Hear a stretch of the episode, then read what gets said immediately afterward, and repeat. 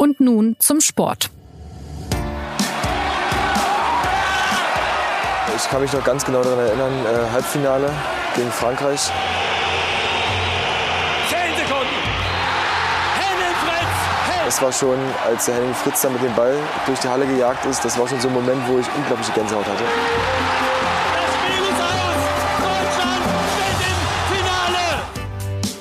Wir beginnen das Jahr 2019 mit ein paar atmosphärischen Eindrücken aus dem Jahr 2007. Damals herrschte in der Köln Arena ein Lärm wie bei einem startenden Jumbo-Jet. Sie haben es ja gerade gehört. Und auf der Tribüne lagen sich erwachsene Menschen in den Armen, denn Deutschland erreichte das Finale der Handball-WM im eigenen Land. Der Sieg im Krimi gegen Frankreich, dann im Endspiel der Titelgewinn gegen Polen. Da war mächtig was los. Und damit herzlich willkommen zu und nun zum Sport, dem SZ-Podcast für alles, was mit Leibesübungen zu tun hat. Ich bin Jonas Beckenkamp. Ich habe leider nie Handball gespielt, aber dafür habe ich ja Gäste hier, die selbst aus dem Sport kommen. Zum Beispiel Saskia Aleite, die uns aus Berlin zugeschaltet ist. Saskia wird für uns die WM vor Ort begleiten, die an diesem Donnerstag beginnt und sie hat lange selbst im Verein gespielt. Saskia, wie geht es deinen Knochen heute? Ja, hallo. Ähm, momentan eigentlich ganz gut. Also ich spiele ja nicht mehr Handball. Manchmal merkt man noch, dass da ein paar äh, Schäden geblieben sind, aber schlimm ist es nicht. Handball ist oft voller Körperkontakt, wir haben es gehört. Das weiß auch unser Kollege Joachim Mölter, den ich hier neben mir begrüße. Joachim schreibt seit vielen Jahren über Handball und er hat soeben mit Hilfe vieler toller Autoren der Süddeutschen Zeitung eine kleine Handball-WM-Vorschau in Heftform herausgebracht. Und die liegt diese Woche der SZ in der Printausgabe bei. Und Joachim hat sie alle erlebt. Die Kretschmers, die Heiner Brandt, die Sigurdssons. Ja, Frage an dich. Schwelgen wir doch noch mal kurz in der Vergangenheit. 2007, was war das für eine Mannschaft, die da Weltmeister wurde? Die 2007er Weltmeistermannschaft war eigentlich schon über ihren Zenit hinaus. Die hatte sehr viele Ü30-Spieler dabei, die sehr erfahren war. Aber sie hatte ihre große Zeit im Grunde in den Jahren 2003, 2004, 2002 auch noch mit Europameistertitel, mit WM-Finale, Olympiafinale. Und sie hat sich aber 2007 tatsächlich von dieser Atmosphäre zu Hause zum Titel tragen lassen und hat nach einem etwas holprigen Start doch so viel Begeisterung entfacht, die sie eben getragen hat, die sie über dieses Halbfinale gegen Frankreich hinausgetragen hat, bis ins Finale, wo sie dann den Titel gewonnen hat. Wenige Monate zuvor hatte sich in Deutschland ja das sogenannte Sommermärchen im Fußball ereignet. Die Euphorie um die WM 2006 wirkte da auch vielleicht noch nach äh, in dieses Handballturnier hinein. Heute teilt man sich jetzt die Ausrichtung der WM mit Dänemark. Saskia, vielleicht die Frage an dich. Mit was für einem Team geht Deutschland denn diesmal an den Start? Gibt es da noch Parallelen zu damals oder ist jetzt heute alles anders? Naja, ich glaube, dass äh, der größte Unterschied ist erstmal, dass man keinen äh, Kapitän hat, der 36 ist. Ähm, also man hat jetzt eine deutlich jüngere Mannschaft am Start, die halt oder, ja schon auch mit dem EM-Titel vor zwei Jahren auch schon großen Erfolg gefeiert hat. Und ja, das ist, glaube ich, der, der größte Unterschied, den man da nennen, nennen muss. Also die Erfahrung, ein großes Thema, die Mannschaft heute viel jünger als damals. Äh, Joachim, du hast es ja auch gesagt. Wie gut war das Team denn damals? War das äh, ein überraschender WM-Sieg? Weil du sagtest, sie waren ja eigentlich schon nah dran, sie standen davor schon im Finale. Ähm, war das damals, kam es aus dem Nichts oder war das dann irgendwie auch die logische Folge, dass die irgendwann ihren großen Titel gewinnen? Aus dem Nichts kam, würde ich nicht sagen. Weil sie hatte ja Erfolge gehabt. Sie war nur im Grunde auf dem, eher auf dem absteigenden Ast.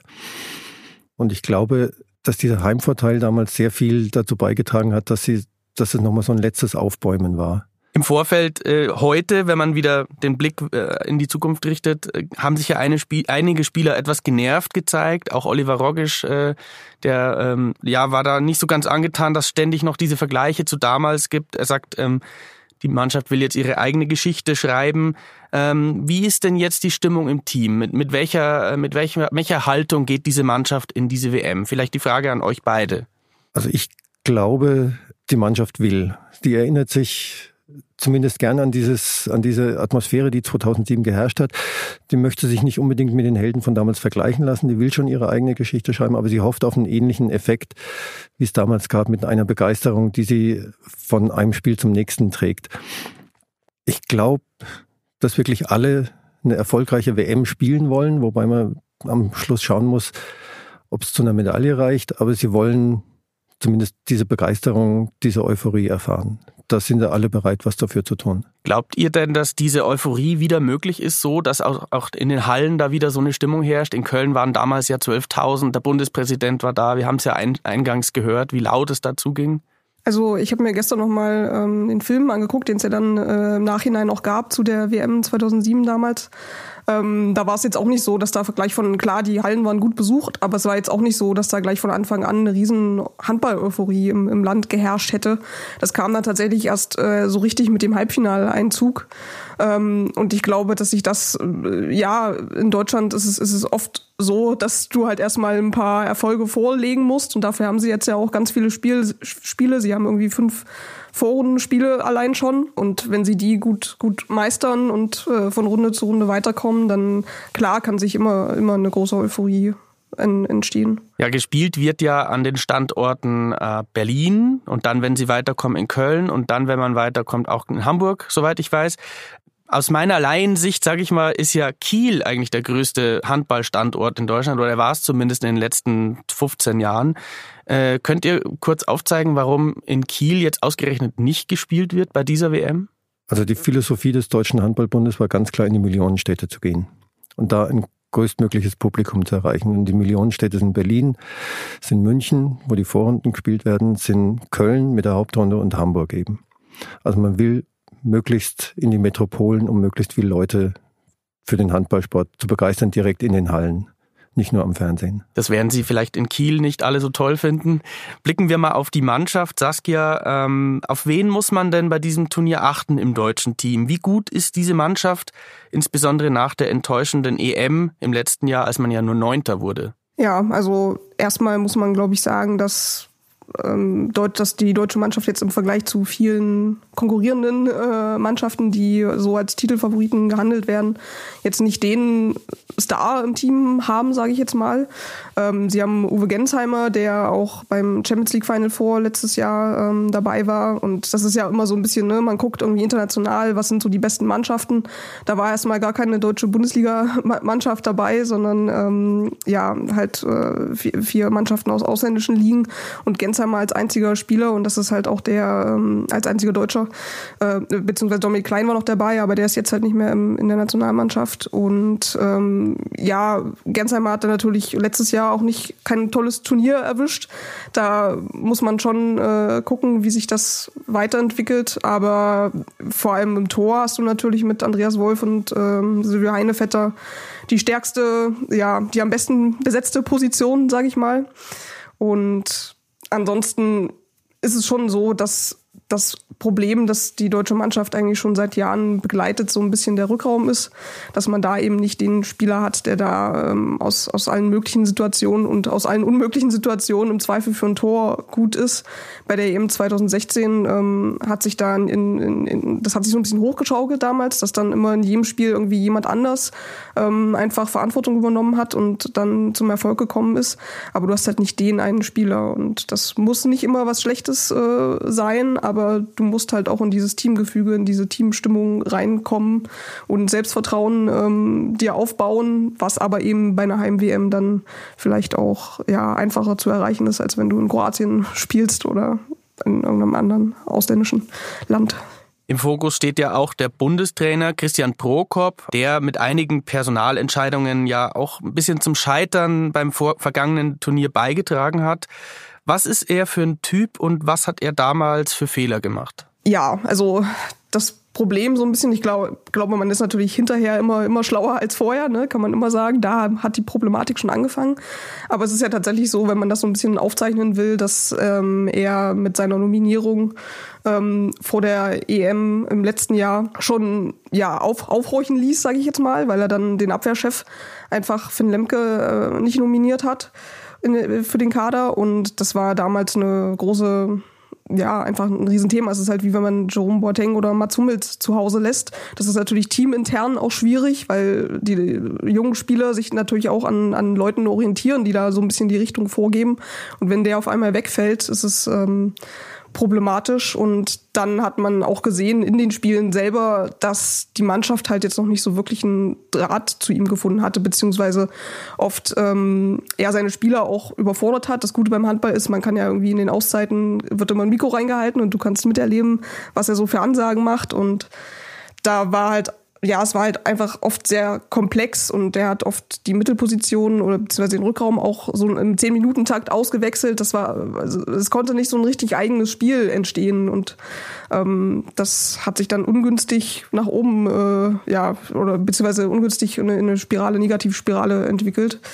Ähm, da ist halt dann die Frage, wie sich das jetzt wie er das diesmal macht. Man hat jetzt äh, gesehen oder beziehungsweise in einem Spiegelinterview hat er auch selber gesagt, dass er seine Fehler ja, analysiert hat und beziehungsweise auch zugegeben hat, dass er damals einfach das Team ein bisschen mit Frontalunterricht überfordert hat, dass er so die, die Größen im Team, die es ja trotzdem immer gibt, ähm, nicht mit einbezogen hat, sondern so, er ist der neue Trainer und er wollte halt unbedingt seinen Weg durchdrücken und das hat halt damals einfach nicht so gut funktioniert. Und die einzelnen Spieler haben auch nicht ihre, ihre beste Leistung gezeigt. Ich habe schon angesprochen, Uwe Gensheimer war da nicht wirklich ähm, der Tore-Garant, der, der sonst ist und ja, es gibt da an einigen Positionen auf jeden Fall Verbesserungspotenzial. Jetzt hast du, Joachim, die deutschen Handballer vor allem unter dem Trainer ähm, Dagur Sigurdsson intensiv begleitet. Äh, der äh, hat das Team ja zum EM-Titel 2016 und zu Olympiabronze geführt. Ähm, kannst du ein bisschen Einschätzung geben?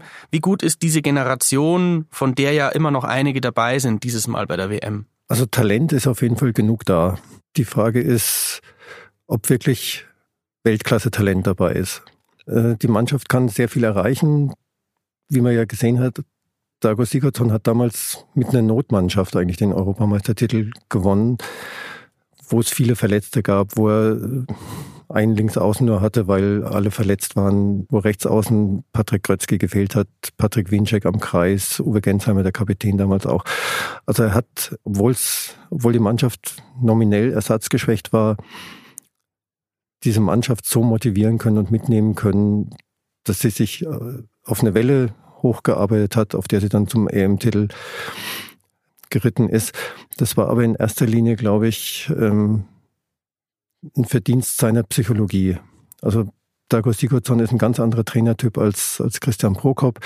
Der hat sehr viel pragmatischer gearbeitet. Er hat geguckt, was er für Spieler hat und was er damit spielen kann, was er, was er mit denen erreichen kann. Christian Prokop ist jetzt eher einer, der eine Philosophie hat und versucht, seine Spieler dahin zu kriegen. Was natürlich ein Kulturwandel ist, was vielleicht auch dazu beigetragen hat, dass es beim ersten Turnier so schief gegangen ist. Aber ich würde sagen, dass Dagot, Dagot Sigurdsson zumindest die Basis gelegt hat mit den Spielern, ihnen das Selbstvertrauen gegeben hat, dass sie Titel gewinnen können, dass sie Medaillen gewinnen können, dass sie in der Weltspitze mitspielen können. Aber es ist in erster Linie eine psychologische Leistung gewesen von Dago Sigurdsson. Die Mannschaft von Sigurdsson hatte irgendwann auch den Titel der sogenannten Bad Boys, äh, so ein Claim, äh, den aber jetzt die jetzige Mannschaft gerne loswerden will, den man hinter sich lassen möchte. Was für ein Image, was für ein Gesicht hat die Mannschaft? Vielleicht ähm, Saskia, Frage an dich. Ja, also ich glaube, dieses Bad Boys Image, das haben sie sich damals unter Sigurdsson halt selber, das war halt so ein Schlachtruf, ne, wenn sie irgendwie zusammenkommen und irgendwie Auszeit ist und sie dann nochmal im Kreis zusammenstehen, dass sie das dann halt einfach ge gerufen haben. Und ähm, jetzt ist es natürlich ein bisschen schwierig, wenn man irgendwie Neunter geworden ist, ähm, dann noch so als äh, dieses Bad, Boys, äh, Bad Boys Image weiterzuführen. Und ich glaube, es ist vor allem Prokop, der davon auch so ein bisschen weg will, weil es halt auch einfach ein Sigurdsson-Ding war. Aber äh, dass man jetzt unbedingt einen Slogan braucht als Handball-Nationalmannschaft, ähm, habe ich nie so wahrgenommen und ist, glaube ich, ein bisschen äh, überpräsentiert, wenn man jetzt diesen, diesen Titel an sich oder die, die Änderung, dass man davon weg will oder was auch immer ähm, zu hoch hängt. Also das würde ich jetzt gar nicht so sehen. Ich glaube, äh, wenn, wenn du fragst, was, was wollen sie selber ausstrahlen, ist es natürlich, dass sie wieder ein Team, ein Team sind. Und das war ja auch der große Erfolg auch von der WM 2007 und auch von der ähm, von dem EM-Titel 2016, ähm, dass da ja auch nicht die Mannschaften auf dem Platz standen, die zu den absoluten Top-Favoriten gehörten, aber sie hat einfach durch, durch so eine Teamentwicklung einfach ähm, ja geschafft haben, dass sie da sehr weit kommen und den Titel am Ende holen. Und ja, so sowas ist, glaube ich, dann auch eher das, was sie nach außen ausstrahlen wollen. Wenn man jetzt an 2007 nochmal zurückdenkt, äh, da fallen einem ja viele Typen ein, Leute, die das Publikum einfach nicht vergisst. Heiner Brandt, der Mann mit dem Schnauzer, Christian Schwarzer am Kreis, ein, ein, ein richtiger Brocken, äh, Mimi Kraus, Henning Fritz, der Torhüter. Äh, was fehlt dem aktuellen Team, um einen solchen Wiedererkennungswert ähm, zu haben? Ich würde sagen, erstmal dauerhafte Erfolge einfach. Die Mannschaft von 2007, die hatte sich äh, ihre Prominenz, ihren Bekanntheitsgrad äh, über Jahre hinweg erarbeitet. Ich hatte ja gesagt, sie, sie war über den Zenit eigentlich schon hinweg, aber man hat die Spieler immer noch gekannt. Man hat einen Stefan Kretschmer gekannt und glaubt ja heute immer noch, der wäre damals dabei gewesen bei der WM 2007. War er aber nicht, der war da schon zurückgetreten. Aber man hat die Figuren gekannt, man konnte sich mit ihnen identifizieren, man hat sie regelmäßig gesehen in den Finals von Europameisterschaften, Weltmeisterschaften, Olympischen Spielen. Und das ist das, was dieser jungen, neuen Mannschaft noch fehlt, dauerhaft zumindest im Halbfinale mitzuspielen. Dann, wenn das über ein paar Jahre gelingen würde, äh, bis zur EM 2024 zum Beispiel, die ja auch wieder in Deutschland ist, dann würde ich sagen, in fünf Jahren haben diese Spieler oder die meisten dieser Spieler sicher auch einen, einen ganz großen Bekanntheitsgrad und, und werden als Typen geschätzt. Saskia, ähm, auch jetzt gibt's ja wieder Erstaunen, dass äh, der Bundestrainer etwa den Rechtsaußen Tobias Reichmann jetzt nicht mit zur WM nimmt, einen der besten Torschützen der Mannschaft. Inwieweit kann man da sagen, wiederholt äh, Prokop gerade seine Fehler von, von 2018? Was bedeutet sowas auch fürs Gefüge der, der Mannschaft? Also wenn man das vergleichen will, ist natürlich von, von außen betrachtet jetzt erstmal hat man eine Nominierung, wo man wieder aufhorcht und sagt, okay, warum? allerdings muss man auch sagen, dass Finn Lemke damals, wie gesagt, der Abwehrchef war und einfach eine sehr wichtige Rolle in, in, in der Mannschaft ähm, ja ausgefüllt hat und Tobias Reichmann, du hast es gerade schon gesagt, der war äh, bei der EM 2016 auch äh, der beste deutsche Torschütze und, glaube ich, zweitbester Torschütze des Turniers. Auch wichtig, aber der hat jetzt nicht die Position eines Finn Lemkes innerhalb der Mannschaft. Schon, schon spielerisch jetzt nicht, sage ich mal. Also da können andere, wie gesagt, Uwe Gensheimer, du hast auf den Außenpositionen mit, äh, auf der anderen Seite mit Uwe Gensheimer und Matthias Musche eigentlich eine bessere Ausgangslage als, als damals, sage ich mal. Die ist eigentlich fast besser besetzt als damals. Ähm, dass er nun Grötzky statt Reichmann mitnimmt, ähm, kann man sicherlich diskutieren. Eigentlich war Reichmann der bessere Schütze oder der bessere Spieler bisher in der aktuellen Bundesliga-Saison. Ja, aber ich, ich würde es jetzt ehrlich gesagt nicht, nicht überdramatisieren. Also er setzt halt, wie Achim schon gesagt hat, das ist halt, Prokop will sein, sein Spielsystem sozusagen durchsetzen und sucht die Spieler dafür. Und sein Spielsystem ist es halt dann einfach nicht auf leichte Tore zu setzen und auf Tempo-Gegenstöße, wo man vielleicht auch mehr auf die Außen bauen würde, sondern halt über den Kreis und über den Rückraum zu spielen. Und da hat er sich halt jetzt ausgesucht, dass er lieber drei Kreisläufer nominiert und guckt, ähm, was er da, ja, wer sich da empfiehlt und wer sich vielleicht dann auch von den vielen Rückraumspielern empfiehlt. Und während des Turniers kann er ja dann auch noch dreimal wechseln. Also ich würde es jetzt, wie gesagt, nicht sonderlich überdramatisieren. Ähm, Joachim, siehst du es auch so? Und, und, und wenn nein, welche Risiken geht er damit ein? Also ich sehe es insofern, wie die Saskia, dass ich sage, der Tobias Reichmann hat innerhalb der Mannschaft nicht dieses Standing, wie es der Finn Lemke hatte. Trotzdem finde ich, dass sich der, der Bundestrainer Prokop damit mit dieser Personalie angreifbar macht. Der Patrick Krötzke braucht sich nur zu verletzen, dann steht er in dem Spiel erstmal ohne äh, einen zweiten Rechtsaußen da. Und wenn er den Tobias Reichmann zurückholt, der ist jetzt natürlich erstmal frustriert. Christian Prokop hat bis zur Nominierung des 18er Kaders, des vorläufigen Kaders, den er jetzt für die letzten Trainingsmaßnahmen äh, eingeladen hatte, alles richtig gemacht. Da waren zwei junge Spieler dabei, im Tim Sutton und im Franz Semper den hätte man ohne weiteres sagen können, ähm, ihr seid halt im Moment noch nicht dabei, aber wartet äh, auf eure Chance. Die ergibt sich vielleicht. Die hat sich auch 2016 bei der M ergeben, als äh, Kai Hefner und Julius Kühn nachnominiert worden sind. Weil Verletzte in so einem Turnier gibt's immer. Äh, und weder der Tim Sutton noch der Franz Lemper wären, Semper wären ähm, sauer gewesen, wenn man, wenn man sie nachnominiert hätte. Im Gegenteil, ich glaube, die wären heiß gewesen. Jetzt hat er mit dem Tobias Reichmann das eigentlich genau das Gegenteil erreicht. Wenn er den zurückholt, aus irgendwelchen Gründen auch immer, wird er erstmal seinen Frust abarbeiten müssen. Er hat die Maßnahme mit taktischen Erwägungen begründet und ich, mir fehlt die Fantasie im Moment zu sagen, was das für taktische Maßnahmen, Beweggründe haben könnte. Also da bin ich jetzt mal wirklich gespannt, wie, wie Franz Semper zu mehr Einsatzzeit kommt oder was, was für eine Rolle er spielen soll. Was ja eigentlich der einzige Grund sein kann, dass, dass er den dass er eben den äh, Tobias Reichmann vorzieht. Reichmann ja auch ein hervorragender Sieben-Meter-Schütze. Ähm, da könnte es natürlich auch nochmal eine, äh, eine Unwucht geben, wenn Uwe Gensheimer mal nicht trifft oder nicht auf dem Feld ist. Ja, blicken wir mal konkret aufs Turnier. In der Vorrunde beginnt man am kommenden Donnerstag gegen Korea, das Vereinigte Korea, auch eine erstaunliche Entwicklung. Äh, weitere Gegner sind Russland, Serbien, Frankreich und die Brasilianer. Wie stark ist denn da aus eurer Sicht die Konkurrenz? Die ersten zwei Spiele gegen Korea und Brasilien, würde ich sagen, die können eigentlich nur zum Einspielen dienen. Das darf keine große Herausforderung sein. Dann hat man die Russen und die Franzosen zwei Tage nacheinander. Die Russen könnten Schwierigkeiten machen, sollten aber auch zu schlagen sein. Frankreich ist der Titelverteidiger, hat von den letzten fünf Weltmeisterschaften vier gewonnen. Da wird mich eine Niederlage nicht überraschen. Und Serbien dürfte eigentlich auch kein großes Problem sein. Gegen die Serben haben sie in diesem Frühjahr zwei Testspiele gemacht und jeweils hoch gewonnen. Also die Vorrunde dürfte eigentlich kein großes Problem werden. Wie schaut's danach aus? Äh, wie stehen die Chancen äh, bei einem Weiterkommen? Wer sind da die Favoriten und wen muss man schlagen? Saskia, vielleicht aus deiner Sicht eine Einschätzung. Ja, also ich hatte es vorhin schon so ein bisschen angedeutet. Du hast natürlich ähm, bei den üblichen Verdächtigen äh, Spanien, Frankreich, äh, Dänemark, ähm, Kroatien auch. Du hast in, in vielen Ländern, die schon immer in diesen Halbfinals und Finals standen in den letzten Jahren, halt Spieler, die international einfach spitze sind und einzel manchmal ist es vielleicht auch nur einer, ähm, aber oft reichen die halt schon, wenn die in den entscheidenden Situationen die äh, Tore machen können und den einen hat halt Deutschland nicht und ähm, da muss man halt aber muss man einfach sehen, ob man das kompensieren kann durch eine durch eine Teamleistung, durch Leute, die sich auszeichnen können, wie es 2016 der Fall war. Ähm, ich glaube, die Dänen darf man halt auf, auf keinen Fall unterschätzen in, in dieser in dieser Reihe auch, weil sie auch ganz oft immer am, am Titel gescheitert sind und äh, immer oben mitgespielt haben oder sehr oft.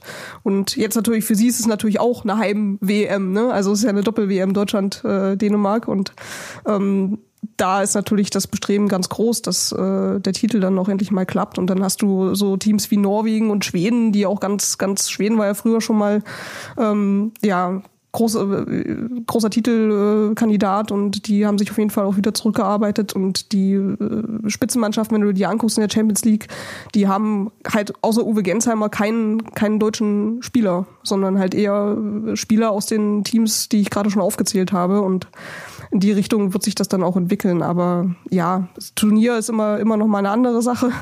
Du kannst Pech haben und dann ähm, bist du äh, trotz gutem, gutem Spiel sozusagen gegen einen guten Gegner schnell draußen und du kannst Glück haben, wie Deutschland ja auch 2007 ein paar Mal ähm, und schaffst es dann weit. Also es ist schwer vorherzusagen. Ja, jetzt kann man sagen, trotz der Misserfolge zuletzt ähm, ist Handball ja immer noch Volkssport. Die Menschen gucken das gerne und es kommt jetzt zum Glück ja auch wieder im Fernsehen. Die öffentlich-rechtlichen haben sich entschlossen zu übertragen. Äh, alle deutschen Spiele, auch auf anderen Kanälen, auf Eurosport wird es Spiele zu sehen geben. Was bedeutet das für den Handball, dass er jetzt also endlich wieder sichtbar ist? Also vor allem die Langfristigkeit des Vertrages mit den öffentlich-rechtlichen, der bis 2025 läuft ist einfach eine, eine, eine Sicherheit für den Verband, präsent zu sein, übertragen zu werden. Er kann damit auf Sponsoren zugehen. Er kann sehr viel Geld einwerben, das er dann in Nachwuchsförderung oder generell in, auch in den Spitzensport äh, stecken kann. Er kann damit seine Spieler prominenter machen, Popularität einwerben. Er kann grundsätzlich den avisierten Platz als Mannschaftssportart Nummer zwei hinter Fußball nicht nur verteidigen, sondern ich glaube sogar ausbauen. Vielleicht nochmal ähm, Frage an Saskia. Ähm, Handball spielt ja trotzdem immer noch eine große Rolle in den Wohnzimmern der Deutschen. Es ist irgendwie was, wo mit viele Menschen was anfangen können. Äh, also es könnte auch sein, dass in dem Halbfinale jetzt wieder 10 Millionen zuschauen. Ähm, diese Popularität, woher, woher kommt das? Ja, also ich glaube, einmal hast du natürlich durch den durch den Turnierkalender ähm, alle zwei Tage ein Spiel, das das prägt. Also du, du kannst, du hast eine hohe Frequenz erstmal der der der Sichtbarkeit der Spiele und das Spiel an sich hast du halt ein, ein schnelles Spiel, es fallen viele Tore. Du hast einen, den Teamfaktor, der natürlich auch nicht zu unterschätzen ist, dass du in sehr vielen Einstellungen einfach Menschen miteinander agieren siehst, ja, also entweder äh, mit dem Gegner oder halt einfach auch die Teamkollegen untereinander. Du kannst in, der, in den Auszeiten dabei sein, wenn, wenn der Trainer Ansagen macht. Und das schafft natürlich schon irgendwie einen sehr hohen persönlichen Bezug. Und auch wenn man jetzt immer sagt, dass die Regeln beim Handball ähm, nicht immer so ganz durchsichtig sind oder sehr ja Auslegungssache sind, wie die Schiedsrichter dann pfeifen, spielt das, glaube ich, für den Fernsehzuschauer am Ende jetzt nicht die Rolle. Und man muss, glaube ich, auch sehen, dass halt diese Turniere immer in eine fußballfreie Zeit fallen. Das heißt, der, der Konsument hat jetzt auch gar nicht die Entscheidungsoption, äh, statt Handball, WM, Fußball, Bundesliga zu gucken das kommt natürlich dem Sport dann an der Stelle auch zugute. Wenn ich da noch kurz einhaken darf, wenn man das Ganze mal ein bisschen weiter fasst, ist Handball natürlich auch eine urdeutsche Sportart. Also ist in, von, ist in Deutschland erfunden worden oder zumindest sind die, die ersten Regeln festgelegt worden. Es hat sich von Deutschland aus entwickelt. Es war bei den Olympischen Spielen 1936 erstmals als Feldhandball im Olympischen Programm 72 in München als Hallenhandball auch wieder äh, im, bei Olympia dabei. Also Deutschland ist, ist der Boden, äh, aus dem der Handball rausgewachsen ist über Europa und weltweit hinaus. Das begründet wahrscheinlich auch dieses große Interesse, das es immer noch in diesem Sport gibt. Ja, wir haben also gelernt, Handball tut manchmal weh, Hand, im Handball stecken viele Geschichten und Typen, die Deutschen äh, haben Bock auf Handball und wir freuen uns auf die WM, die wir ab Donnerstag, wie gesagt, in großem Stil in der SZ begleiten. Denken Sie an die Beilage, die äh, schon am Dienstag in der Süddeutschen Zeitung beiliegt. Alle Infos darin zum großen Turnier. Zu allen deutschen Spielen bieten wir ähm, natürlich einen Live-Ticker auf sz.de an. Online wie auch in der Printausgabe finden Sie zudem Hintergründe, aktuelle Berichte und ja, Interviews. Das war's dann schon bei und nun zum Sport. Wenn es Ihnen gefallen hat, bleiben Sie dabei, abonnieren Sie unseren Podcast oder schreiben Sie uns für Anregungen unter podcast.sz.de. Wir sagen Ciao und Hals- und Beinbruch.